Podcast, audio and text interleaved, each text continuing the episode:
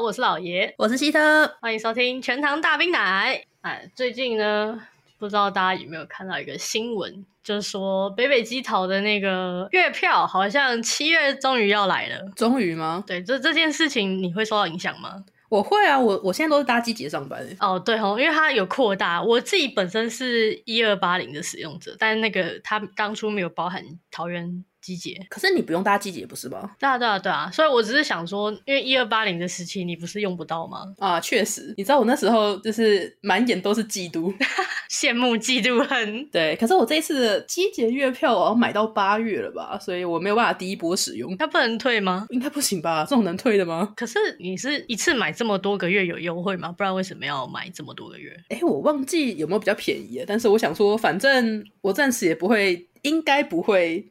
离开这个公司，所以我就干脆，我就没有想到，你就没想过又换工作吗？不会吧？我现我现在一个工作，我连四个月都没有办法做到了吗？你不是上班第一天就确诊，入职两个月公司倒闭吗？不是，都是过去的事了。OK，那你这么肯定你能撑过四个月是吧？不是，我是其他公司派来的间谍吗？就是我我去每一间公司都是为了搞垮他？专门毁灭一间公司，这样不好吧？我的体质这么恐怖的吗？那明灯体质，对，我明灯体质，我现在不仅。喜欢的角色会死掉，我现在连去的公司都会死掉吗？对，没有错。啊，我们老板应该不会听到这个。老板，哎、欸，那个 老板裁了他，不要，先先不要，休淡季嘞。好了，说回月票，就是我我自己本身是很期待，因为因为就你也知道，我现在通勤的距离真的是十万八千里远，非常非常的痛苦。我们两个就是黄金交叉，而且我最近不是搬完家了吗？嗯。就是这个搬家的结果，就是让我有一种，我现在是命中缺山吗？老是离不开这几座山的感觉。我我之前不是还住在松山吗？嗯，然后我上班的地方，严格要说的话，可以算龟山或泰山之类，反正也是山。然后我我想说搬家就搬一搬，最后我搬来了象山。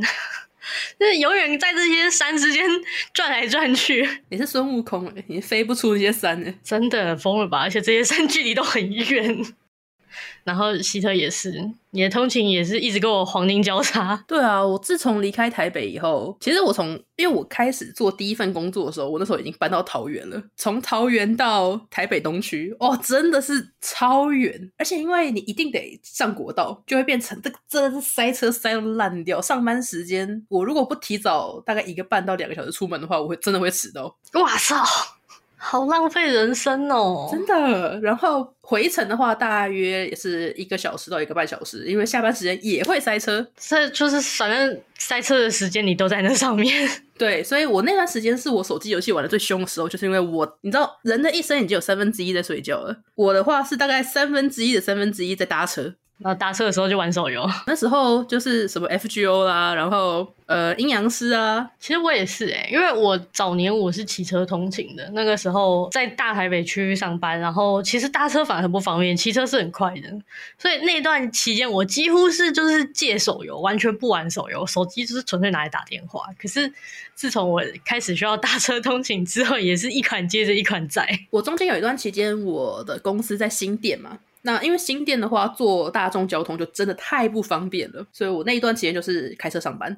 我开车上班那段期间，也是一款手游都没有在玩。所以你通勤期间就是都都载了哪些手游？我们分享一下。我现在的话，我在玩那个 Proseka，就是世界计划那款音乐游戏，跟最近有一款也是那种女性向游戏，叫做代号冤的啊哈哈，那个冤大头是吧？对，哎，我在下冤大头，我真的很会取游戏 ID，好不好？没有在开玩笑的。我以前也会玩那种手游，我最最早最早是玩 PAD，你有玩过 PAD 吗？我玩过啊，就是以前早年的时候，不是都会有一些特别特别强悍的组合嘛？比方说什么，就是什么根性队啊，什么毒魔队啊之类的那种，什么火龙女之类的吗？对对对对对，然后什么龙女跟吕布之类的，每一次只要出新角色，然后出了非常非常强势的组合，我永远都抽不到。因为因为我是从最一开始的时候开始玩，那个时候有四倍就算很强很强屌炸天的那一种程度了。然后当时那时候是绿奥丁很强，就是好像是魔队吧。然后我就是什么奥丁都有，就是没有绿奥丁。然后直到绿奥丁终于彻底过气，后来已经变成那个火龙女的时候，我抽到了，你抽到了，我抽到绿奥丁了。然后反正就是你知道，因为他通常那种强盛的队伍都是差不多半年一年就会有新的东西取代。我就是在半年一年他已经彻底过期之后才会抽到的那个人，然后就觉得很火大。这个游戏，对，就在我这样子玩了五年之后，我某一天突然顿悟了，我觉得这个游戏一直在浪费我的人生。然后我一气之下就把所有手游删了。我就问你一句话：你有课吗？有。好，就是这样才生气。我懂，没氪金都还不会那么生气。对，没有，反正那个时候我真的是不知道，就是脑子到底怎么了。我就是想通了一些事情，因为那时候很流行，就是抽抽卡、抽角色的那种手游嘛，那时候最盛行的，我就把那些手游全部都删了。然后也没有发誓，但是我的心里就是下了一个决定，我再也不会玩这种游戏了。真的假的啊？从那之后，我再也没有玩过任何抽卡养角色的手游，直到现在。对，因为因为我我当时就是气归气，我也那时候也觉得，就是这些游戏我抽来的这些角色，当我某一天我不玩这个游戏的时候，它就消失，它跟我一点关系都没有。就是不管我有没有拥有它，它最后其实都不在我身边。我就想通这件事情之后，我就觉得这东西浪费我的人生。嘛，确实啦，但 但我我我就是想抽。对，没关系，就是这是我自己的顿悟啦。但从那之后，我对手游就是偏向一个一直在玩那种益智类的那种奇奇怪怪的小乐色游戏。嗯，就是比方说像大家都听过，就是 Candy Crush 那种类型的三消啊、二消啊，然后五消啊那种，就是合并合并五个在一起就会得到新个两个高阶的那种游戏。我现在都在玩那种，我手机里面现在有四款。超级合并游戏狂热者，就是你知道，你对手游是有需求的，但是大众都是那种氪金抽卡手游。那如果我今天完全不玩这种东西，我势必要找点别的替代方案来填补我搭车时内心的空缺。我而且我之前会去玩那种，就是像现在达达特工那种哦。Oh. 之前是弓箭传说，就是那一类那种，就是小游戏，你就是真的是用很零碎的时间可以玩的，不会说像呃以前那种抽卡手游，你可能要去打一些主线剧情或干嘛干嘛的，都挺花时间的。FGO 那种哦，真的是。对对对，你就是要花时间去玩那游戏。可是我现在玩的那种都是你一两分钟可能就可以打完一关的，然后你不玩，你不每天登录也没关系，就是它不会去绑住我，但是我无聊的时候又可以用它来打发时间。这样仔细想想，我真的是玩了不少养成类的，就养成很花时间呢。因为其实当初我虽然说我有玩过一下下的 PAD，但其实我当时是神魔之塔派的，没有那时候会比较喜欢神魔那种那种。画风嘛，PAD 那时候对我来说有点太可爱了啊！日系跟欧美的战争，对，然后再之后就是阴阳师嘛，然后命运之子啊，有一段期间我玩跑跑枪，别人玩的很凶哦，有，我之前也有玩，但是就是久了很困。对，我觉得是同一个地图一直跑一直跑的话蛮腻的，但你它它的机制就势必会让你一直去刷。确实啦，可是我不知道哎、欸，我其实觉得，我现在回想起来，我觉得跑跑姜饼人比姜饼人王国好玩。确实，但是要一直跑好累，因为姜饼人王国其实又回到了普通的练角色、养角色、打关卡的那种或那种游戏。确实跑跑比较好玩一点，但是最最终我觉得这两款都太浪费时间了。确实啦，可是。饼干 好可爱诶，是没错啦。啊，对，我想起来了，我前阵子其实赛马娘刚开服的时候我有玩，哇，我连载都没载过诶，那个游戏。可是赛马娘确实很花时间，它很很浓。我觉得将来省时间的，就是可以用很零碎的时间玩的游戏，会成为一个很大的趋势。对啊，所以现在才有很多开始出什么放置类游戏一大堆啊。但又又又觉得，既然 都放置了，你也不用玩了，那你到底为什么要玩它呢？没有，有些人现在有些人对手机游戏，他的需求就只是他想要有，就是你打开游戏之后可能获得一些资源的这种感觉。我觉得，如果除非是呃跟一些我喜欢的 IP，或是它本身的内容是我会感兴趣的，可能百合之类的吧。不然的话，我不会想要去下载一个放置类的游戏，因为这游戏都不用我去玩它了，那我下载它干嘛？就是每个人需求不一样，就像我自己也是很看重游戏性的人，所以放置类游戏也不会是我的首选。但我刚刚想到一个，就是之前很流行的 Pokemon Go。Pokemon Go，我那时候一开始我玩的很凶，但是我发现它是一个没有办法在通勤的时候玩的游戏，因为你的车开的太快了，你这边看到看到旁边说哇有迷你龙，迷你龙赶快抓，赶快抓，这个车就咻就过去了。对，等你一点开那个。先不要说抓宝了，它不是会有一些那个站点嘛？就是你点开然后刷一下会得到东西吗？我以前在公车上，我一刷他就说距离太远了，然后就 刷不到，什么屁就刷不到。它真的是一款给走路人玩的游戏。就正夯的时候，我也有玩过一阵时间。然后就是我是骑着摩托车，可是因为摩托车也太快了，嗯，油门吹一下，马上就到下一个点，你要停下来。对，但你走路又太累，它就是一个很适合你。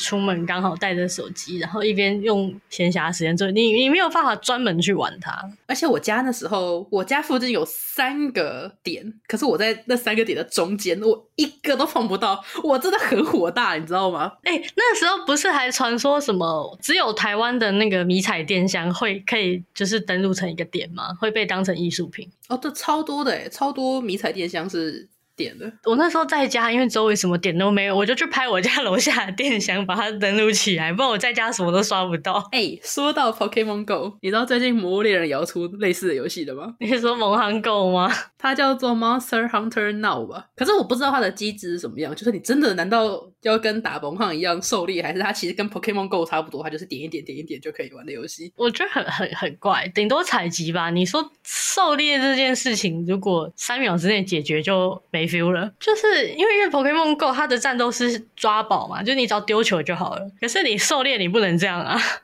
确实啦，不过就是毕竟我是一个魔物粉，我还是会去玩的啊。到时候我可能看它好不好玩，看机制吧。而且如果它也是 Go 类型的话，我通勤根本就没有办法玩啊。说说的也是。在捷运上基本上是没有办法玩这种游戏的，因为捷运开太快了。公车其实也是啊，你只要我觉得只要超过脚踏车的速度，基本上都没有办法玩。所以这这游戏可能也跟我无缘啊。不过我现在其实都无所谓了，我现在甚至会带 Switch 出门。以前会觉得拿着掌机在那种大众交通工具上面玩，好像很嚣张、很有点耻的感觉。哦，现在 I don't care，会吗？会会羞耻吗？旁边的小孩都会就是用崇拜眼神看我，诶从以前教育就是那种，哎，你怎么到处都在打电动啊？怎么连在车上都不愿意休息啊？什么类似这种话听的很多嘛？不会啊，现在那些长辈自己上车也在划手机啊。然后啊，说回就是我骑车的那一段时间，在这之前，我以前工作其实都在大台北地区。然后我其实我前几年我都是骑车上班的，就前阵子吧，不是有外国的忘记是什么什么媒体。就我拍说台湾的机车很夸张的事情，你说机车机车瀑布之类的，忠孝桥吗？还是哪里的桥？就台北车站接台北车站跟三重的那一个啊啊啊啊啊！他拍的是那边。可是我跟你说，我自己觉得最最最离谱的其实是永和街公馆的那一座。那一座我以前有一段时间每天骑，那个地方真的是跟瀑布一样。我以前是会经过市政府前面那一边，那边其实也蛮夸张的。他那边有一段那个砖铺的地板，嗯。那一段超级难骑，就它那个那个砖，就是你骑过去就 kick 扣扣 kick 扣扣的，超级不舒服的。啊啊啊啊啊啊！我知道你在说哪一条了。对对对，就是每次有什么活动都会在那个广场办，所以他那边才铺砖路嘛。嗯嗯嗯嗯嗯。啊，那真的是噩梦。因为我自己没有摩托车驾照嘛。啊，考一个。不是我的通勤，我都要上国道，我考也没有用啊。啊，确实。对啊，而且我平常就是跟朋友出去什么之类的，我我也都会去台北。可是台北，我觉得骑车很方便呢。可是问题就是我得从林口骑到台北啊。这倒是，我觉得我觉得还是可以考一下，就是挺方便的。那是没错啦，可是也没有，我们家也没有摩托车，我暂时也没有要买摩托车的打算。我之前也有去考汽车驾照，然后开了两次之后，我就放弃了。放弃了，就是我开车我会很很害怕哦。Uh 我那时候第一次开就是上国道，我就是挑战开到杨梅吧，因为我那时候真的太害怕了，我刚拿到驾照没很久，我太害怕了，我就找了有一个朋友会开车的，我就说你你坐我副驾，然后你就是提醒我一些事情，我会比较安心。就到最后那一趟开下来，他快疯了。他就是他，因为我那时候也是第一次上国道，你知道，然后我全身就很很很紧张，我就不敢开太快。然后他就一直说：“你开快一点，你开快。”我那时候好像才开八九十吧，我觉得八九十还行啦。可是国道好像要开到九十以上还一百吧？我那时候我那时候是勉勉强盯到九十，我好像我会比较希望，我就是有时候我一紧张会慢慢就是放到七八十这样，然后他就说不行，你开太慢了，你看旁边人受不了，在超你的车。其实确实啦，在国道上开太慢其实也危险。嗯，我觉得八十到一百都 OK 啊。如果你说六十的话，就真的太慢了。对，可是。我能理解一开始开快会怕，因为其实我考到驾照之后的两年，我是完全没有开车的，因为我不敢。其实我开过一次，就是我刚考到的时候，我我爸那时候逼我从台北开到桃园，然后也是剉的要死，也是不敢开快，然后因为还不太会去抓那个路的位置、距离什么之类的，然后旁边的轮胎就一直嘎嘎嘎嘎嘎压到旁边的那个线。但是为什么我会开始决定要开始开车呢？是因为我那时候跟朋友约去台南玩，可是我每次我们都在想说，呃，每次不管去哪里都要搭公车、搭计程车，太麻烦了。那不如到时候我们去台南租车之后，我来开车带他们去好了。你好大胆哦！对，所以从那次开始，我才开始敢开车。然后在台南开了大概两三天之后，我没有想到，就回到台北这边之后，我也开始就是觉得，哦，开个车应该还好吧，就开始习惯开车这件事情了。然后一直到后面，我甚至每天都在开车上班，好强哦！你要我开附近没有人的车，我 OK。但是你也知道，市区都嘛很挤，我打灯打半天，没有人要让我，我都不知道怎么切出去，因为我很怕一切后面不让我就撞上去了。然后我那时候就是第一次上国道，然后我回来之后，因为那时候是晚上差不多六七点，就是正塞车的时候。然后我是在中和那边的交流道下，它是下交流道是在一个很宽的路的正中间，然后左右是普通的市区车道嘛。我在那个中间那边一直来来回回三十分钟，没有人要让我出去。哈哈，对这时候有时候就需要有一点点霸道。我后来经过那一次之后，我就觉得，啊我还是骑车就好了。可是不得不说，我很常跟朋友约去台中嘛，然后我们之前也去台南，我也开过车，然后在台北我也开过车。我目前觉得好开的程度，台中大于，我觉得台可能台中大于台南大于台北吧。台北很看地方啦，我觉得我目前开过，我真的会开到生气的地方是板桥、士林跟三重哦，都是交交通非常混乱的地方。对，因为这几个地方有很多小巷子、小路，然后旁边一堆违停，那你在永和还不发疯？可能是因为我还没有去过永和吧，没什么机会去永和。我有一次在板桥开车，很夸张，而且我们家的车又比较大一点，是那种修旅车。那条巷子我真的觉得是电流几级棒哎，我只要稍微往旁边一点点，我一定会撞到一些东西。哎，永和也是这样哎，就是一条单线的防火巷，然后左右两侧停满机车啊，对对对对对。然后我我家也是修旅车，我那时候是因为我自己没车，我是跟我阿公借的，然后还是修旅。因为我车还过去一定是还还到他们家嘛，然后就是要开进那个巷子里，而且他们因为我阿公他有残障手册，所以他可以停残障车格。那时候我们巷子里很神奇的，这么挤的一个巷子里面，硬是画了一个残障车位，然后那个车位多多离谱，就是你也知道永和巷子是很乱的，就是它也不是。直的、横的这样子很方正的一个十字结构，它就是弯弯曲曲的，它是一个树枝形的，不是树枝形，它就是 S 型的。它的里面每个弯都是弧的。考驾照考那个 S 前进跟 S 后退是为了开永和吗？真的，永和的巷子都不是正正正常常的直线跟横线，它都是弯来弯去的。哦，但是我那时候不是借车，我要帮他停回去吗？我做到了。你好棒！然后那个车位是在某一户民宅的门口的电线杆前后。你停车位不是都要前进后退、前进后退把车翘进去吗？但他根本没有前后的空间，但是前面就一根电线杆在那里，然后后面也是一根电线杆。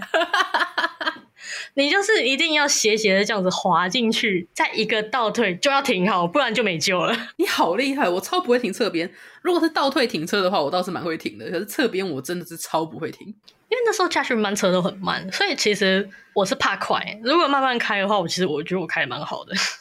有一次我去市营接我朋友，就我也是经过一条巷子。好，首先我自己也没有很 focus 在那条路上面，但是我要说，真的是那台车违停，那台车稍微比平常的车停出来了一点，然后他没有收后照镜，哇哇，然后我没有注意到，我就。碰了过去，虽然说不快，因为那个巷子也很窄，我开的时间也很慢，大概就二三十左右吧。嗯，可是我还是碰了撞到那个我的后照镜，撞到他的后照镜了。我本来想说好没事，应该没事吧？他只是我的后照镜被压回原本的位置，我就把它再打开，结果他镜子掉出来。掉下来了。它很像，你知道那个镜子后面还接着一些线，可是它基本上已经垂在那里了，就是只靠着那些线在支撑，它其实已经整个断了，是吗？对对对对对，我就想，哇靠，完蛋了！那赔多少？不，那个车是我我爸的车。哦，所以是你把你爸的车的后照镜给撞断了。对，他的车好像没事，可是我爸的车的后照镜掉下来了。哇塞！而且他不是那个耳朵直接掉下来，它是耳朵里面的镜子掉下来了。但塞回去会好吗？塞回，我本来想塞回去就好了，因为而且那是在副驾，所以我那时候硬着头皮去接到我朋友，我就说：“你看一下那个后照镜，你帮我按回去，他看能不能装回去。”然后我朋友就就把它瞧一瞧之后，它还是 biu 的掉出来。我想到我之前开车也有一次是那时候我因为我我开车就是没开很久，然后那时候我是在跑业务的时候，就是当时的公司要求我要开车跑业务，因为要载一些 demo 的样品。我先讲结论，就是我好像 A 到老人。我事后想想，我好像被碰瓷，但是也不了了之。然后那时候我就开开开开开，因为因为很慢嘛，反正那时候巷子也没车啊，我就习惯开很慢，所以我其实是开非常慢的。然后旁边就有一个老太婆在骑脚踏车，然后我开一开，我就听到就是砰砰砰的声音，就几连续几下这样子。然后那个声音是他的脚踏车的龙头把手撞到我的车的侧边，然后这样连撞几下之后他倒了。然后我就我就下车去看，就是等于是不是我追撞他哦，是我跟他并排的时候他自己把龙头摁在你车上，对，他的龙头去撞我的车子。哼，因为我那时候第一次就是我我开车经验很浅，我第一次我那时候我觉得我撞到他，我超紧张，然后我就下车就是看他怎么样怎么，然后他就其实也明明就也没怎么样，因为速度超级慢的，然后他就反正他就是脚踏车摔车，然后他就叫我赔他，我就说我身上只有两百块，不然旁边有一间诊所，你去看你去给医生看有没有怎么样啊，挂号费我出，然后后来他就说嗯，啊我也没带健保卡，他就说他没带健保卡，我就说那那要不然这样嘛，你就回去看了嘛，我电话留给你，然后。你你看完有怎么样？需要什么医疗费我出这样，然后后来又过了一阵子吧，他好像打电话给他儿子还是什么的，我不知道是谁。然后就一个男的打来，就跟我大小声说什么我撞到老人家不赔钱什么的，我就说我就也大声回去，我就说我没有不赔嘛，我就说我要让那个阿嬷去看医生，他说他没带健保卡嘛，我就说那我电话留给他嘛，他看完医药费我出嘛，什么什么，然后就是。吵到最后，对方也没话说，然后就说好，那等他们去看医生再说。然后后来就不了了之了，就是他们后来也没再打电话给我了。伤口可能已经愈合了吧？不是，根本就没有外伤，就是他那阿嬷单纯就是骑脚踏车骑一骑，然后倒下去而已。当时我真的都没想明白，我现在再仔细回想，我真的觉得我被碰瓷。对，他甚至可能也是自己倒下去的，就完全没有受伤的状态。而且因为那时候我我也很紧张，所以也没报警啊。Uh... 现在想想，他还应该要赔我，因为他的把手把我的车刮一条很长一条，这也是一个很难得的经验，吓坏我了。几年前真的很多哎、欸，你说碰瓷吗？对啊，我自己没有遇到，可是是我朋友那时候，反正就他认识的人在宜兰遇到的，也是他开他开的很慢很慢哦，突然有一个阿妈冲出来，然后趴在他的引擎盖上面，哇操，好可怕哦，超恐怖的。可是因为气口很慢，所以他有及时停下来，然后反正也是就是很那个就摆明的就是来碰瓷，就是来讹钱的嘛。然后他就坐在地上开始哭闹啊，干嘛之类的。可是好死不死，我朋友认识的那个人，他自己就是医生。哦哇！所以那个就跟那个阿妈说什么啊，那个我自己是我我也是医生啊，我先帮你看一下，我先帮你检查一下什么之类的。那如果真的有事的话，我们再把你送到医院干嘛？嗯。但是可能对方就是也是知道说啊，被讹的人也是医生，他可能也检查不出个什么结果，所以就说啊，没事没事没事就走掉了。我那时候在台南，好，这个大前提虽然说也是我们的错，也是刚开始开车嘛。我刚刚也说我是两年没有开，然后去台南载着我朋友去玩，所以我才开的车。所以当下我在调椅子的前后距，我觉得好像位置卡卡的，有点不太对，我就没有注意到我的踩刹车的脚已经放开了，所以它就是慢慢慢慢往前撸撸撸撸，然后亲到了前面的计程车。但是因为那台是租车，所以即使再没有伤口，即使再再小的意外，我们都得报警。可是那个计程司机就下车，然后就看我们好像四个女生啊，然后感觉是人生地不熟的那个状态。他开口就要跟我们要两千块，哇塞！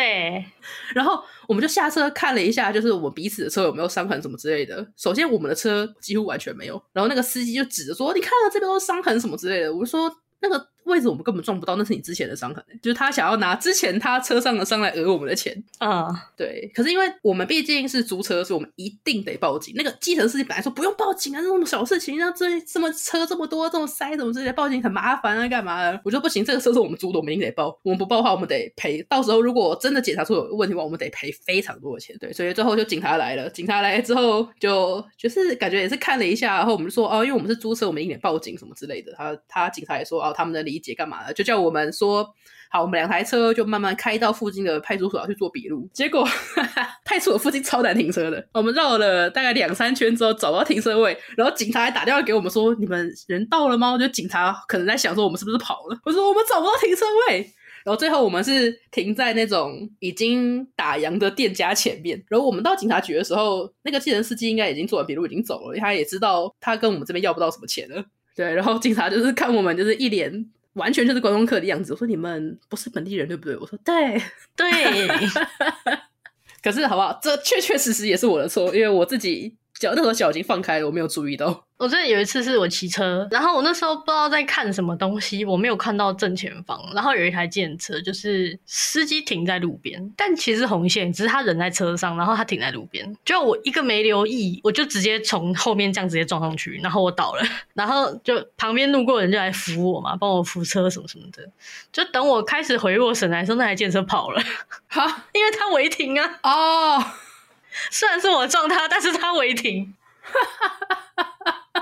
他就跑了，我就一脸懵，杀到底发生什么事？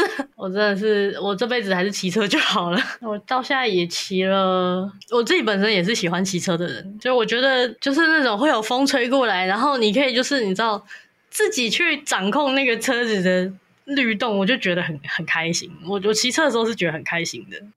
假设啊，假设我现在还住在台北市的话，我应该也会选摩托车。对啊，在台北市骑车真的很舒服，而且停车位也蛮多的。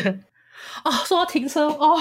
那时候公司在新店的时候，我是开车上班的嘛。然后附近的公司非常的多，然后又有邮局，然后又有医院，一大堆有的没有的。所以附近的所有的这种公共停车场啊之类的都停满了，它已经没有那种月租车位了，都只能独临停。所以我最后每一天，我每一天都是临停在医院的停车场里面。哇，是可以的吗？是可以的，但是问题就是很贵。我每天的停车费都三百块出头，好贵哦，很贵。所以我这样。下来的话，我一个月停车费我就要六七千块，然后再加上油钱什么之类的，所以我光一个月在交通的开销上面就已经将近一万块了。哇塞，你怎么能接受啊？我没有办法，因为从我家搭捷运，他又要搭公车转机捷转环状线，再转捷运，哇，这样下来两个小时可能还到不了。你有没有考虑过，就是找离你家近一点的公司啊？我有想过，但是就。找不到啊，或者是找那种可以云端上班的。疫情期间还可以啦，那现在也没办法了。不过新店新店那一间公司，就是我之前说的，我去不到两个月就倒了那间公司，所以其实这件事情并没有持续非常久。可是你你现在通勤不也是要开车吗？没有啊，我现在没有开车啊。我现在的话就是从我家坐公车到那个林口机捷站，然后就一路搭到台北车站，然后我公司就在台北车站那边，所以啊，其实。已经是我从以前坐公车到现在通勤最快的一次了。那你你现在你现在搭车会在车上睡觉吗？哦，我会，我真的是 睡烂。我有一次是那时候这是松山的事了，我那因为松山也是终点站嘛，象山也是终点站。我那时候在松山，是我早上就是上了车，然后我就他他要开到那边要很久，大概都要快一个小时。然后我就开一上车就开始睡，而且起点站没有人啊，那位置随便挑，我就挑了一个那个会有玻璃的那种三人座，然后靠玻璃那个，那个很好睡，我就靠上去我就开始睡。然后醒来的时候，就是我发现怪怪的，那个车子停着没有要开，因为。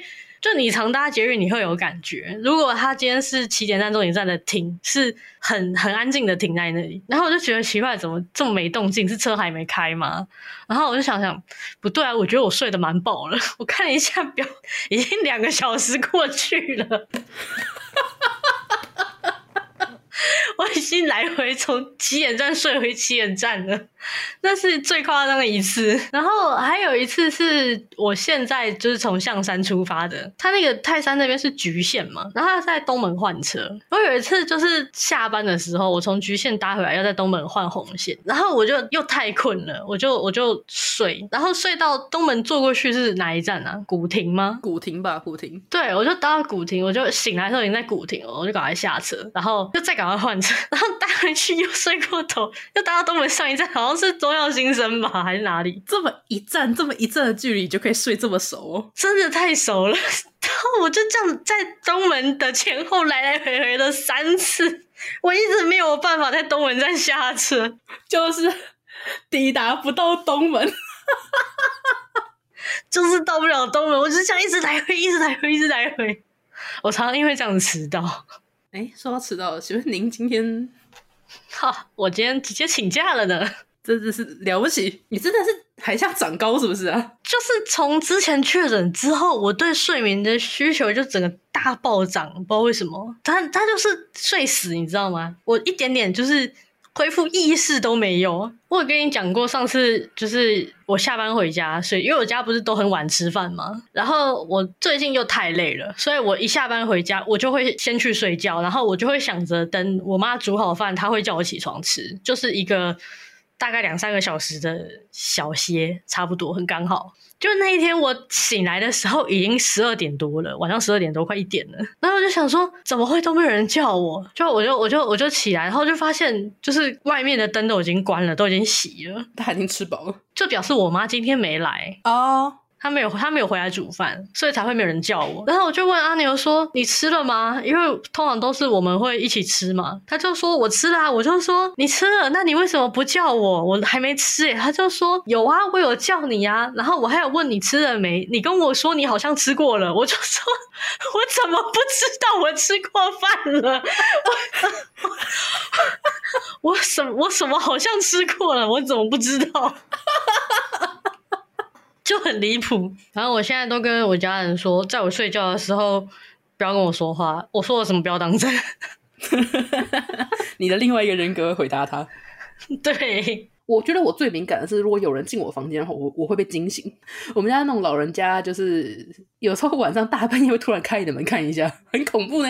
啊，不是他开你门干嘛？啊，就是想要看一下，说，哎、欸，我睡了没啊？或者是 稍微看一下。在房间里面干嘛、啊、之类的吧？仔细想想，我妈好像也会，但是是因为她无聊啊，她、uh. 会看看我有没有什么有趣的事情，然后通常都会被我很敷衍的，就是问她干嘛。她说：“哦，没事啊，你房间好闷哦。”都会这样子，你知道，还过来嫌弃一下。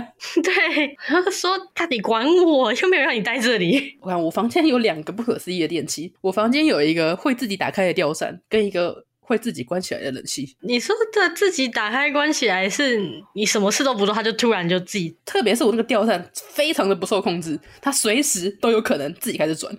这通常都是不知道什么东西的那个电波的频道跟你的电器对到了，所以可能就是它在它在自己的空间按点什么，然后你的就会跟着被触动。这害我想到了之前有一个笑话。